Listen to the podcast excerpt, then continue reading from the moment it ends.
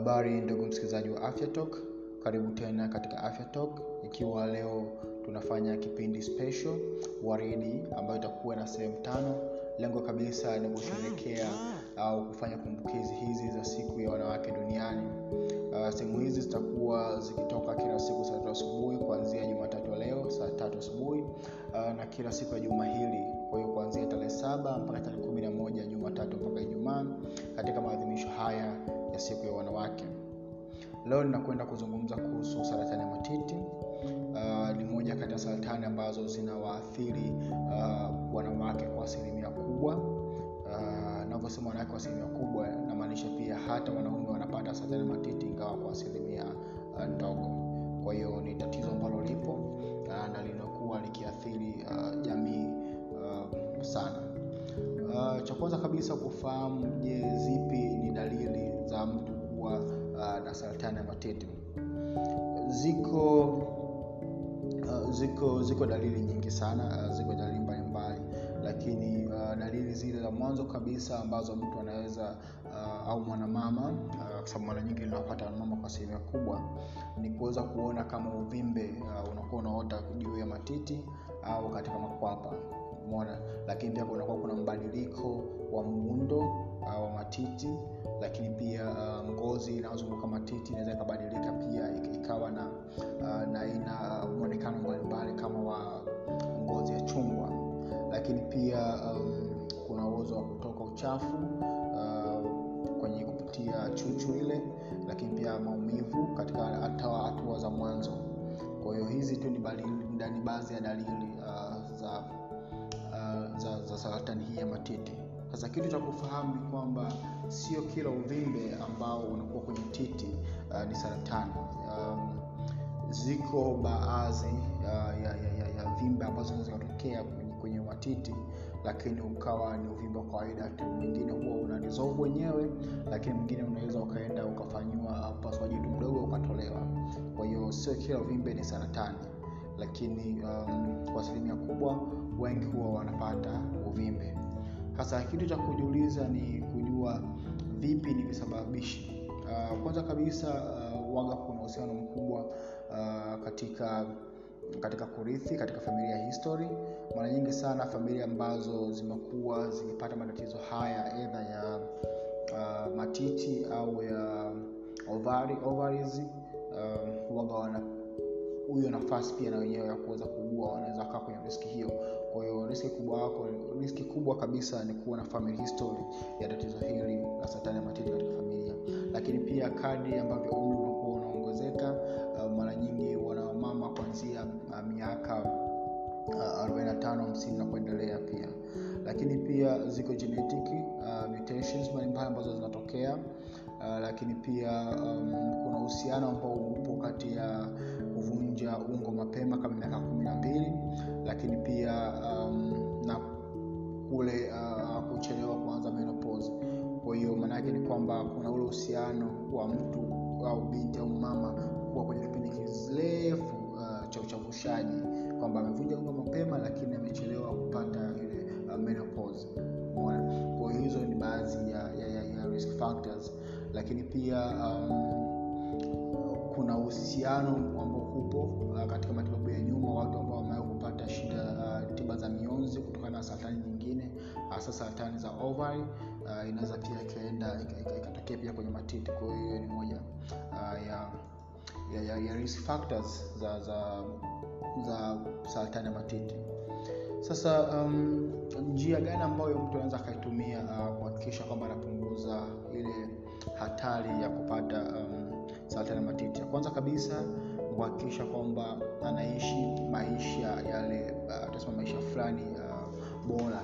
Sisemi yale ya kwamba unakula vizuri um, in terms of kula vitu ambavyo sio vizuri kiafya. Inapozungumzia maisha bora ni yale ku mazoezi walau kufanya uh, mazoezi kwa dakika 30 kwa siku kuhakikisha una uzito wa wastani uh, kwa sababu kuna uhusiano mkubwa wa saratani na kwa watu ambao wana uzito mkubwa. Obesity inakuwa ni moja risk factor kupata saratani zozote zile mbalimbali. Kwa hiyo kumaintain uzito kufanya mazoezi kuepuka utumiaji wa, vilevi uh, pamoja na sigara. Lakini pia uh, kwa kuweza kunyonyesha um, pia waga kunasaidia kupunguza uh, kuweza kupata hii saratani ya, ya matiti. Sasa kuna vitu vingi ambavyo vinaweza vikawa uh, kichwani ambako mtu anakuwa nasikiliza anaweza akawa anajiuliza uh, je yeye atajuaje kwamba ana hiyo shida kwamba ana huo kupata saratani matiti? Uh, jambo la kwanza kabisa uh, kujua ni namna kujichunguza mwenyewe nyumbani na kuweza kutambua namna gani unaweza ukafanya uh, uchunguzi huu nyumbani na kuweza kujua kama uh, kuna shida yoyote ile. Kwanza kabisa uh, hakuna umri ambao unasema kwamba unatakiwa uanze kufanya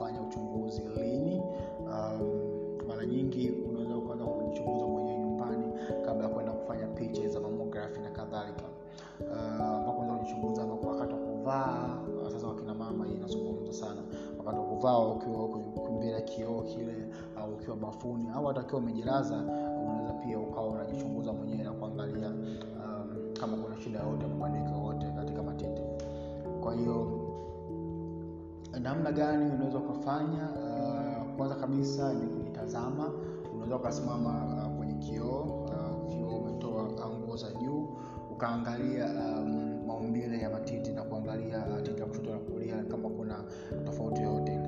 Nikwambie tu kwamba ni kawaida ni kawaida kwa matiti kuto kufanana kila kitu. Unaweza ukawa na titi la kushoto ni dogo kidogo au limesogani lile umbile sio lazima kwamba yatalingana kila kitu uh, moja kwa moja.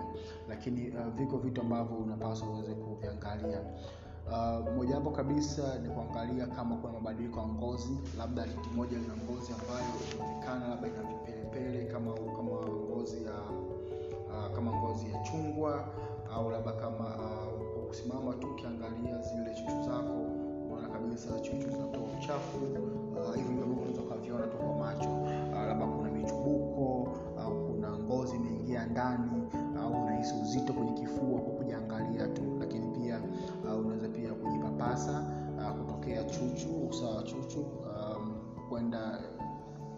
kuzunguka na kurudi chini mpaka kuishika na kuja mpaka kwenye usawa wa makwapa.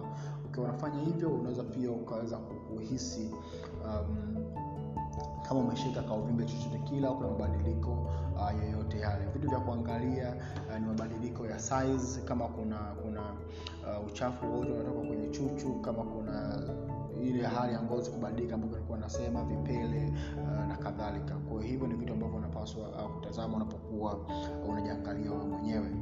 Kwa hiyo kwa kifupi ni kwamba um, saratani ya matiti kwa asilimia kubwa inatibika uh, tunashauri walau mabinti kuanzia miaka ishirina tano hasa wale ambao wanakuwa wana historia ya matatizo haya ya, ya saratani ya matiti saratani ya, ya kizazi uh, na, na saratani nyingine kwenye familia zao. Labda binti labda mama yake au baba yake bibi yake au dada yake aliwakuugua shida kama hizi uh, basi ni vyema akiwa walau miaka ishirina tano pale aweze uh, kukutana na madaktari uh, wa magonjwa kina mama walau kufanya ile screening ya mwanzo. Lakini pia tumesema kwamba risk factor kubwa mojawapo ni ule umri unavyokuwa unaongezeka. Kwa hiyo akina mama kuanzia miaka 40 45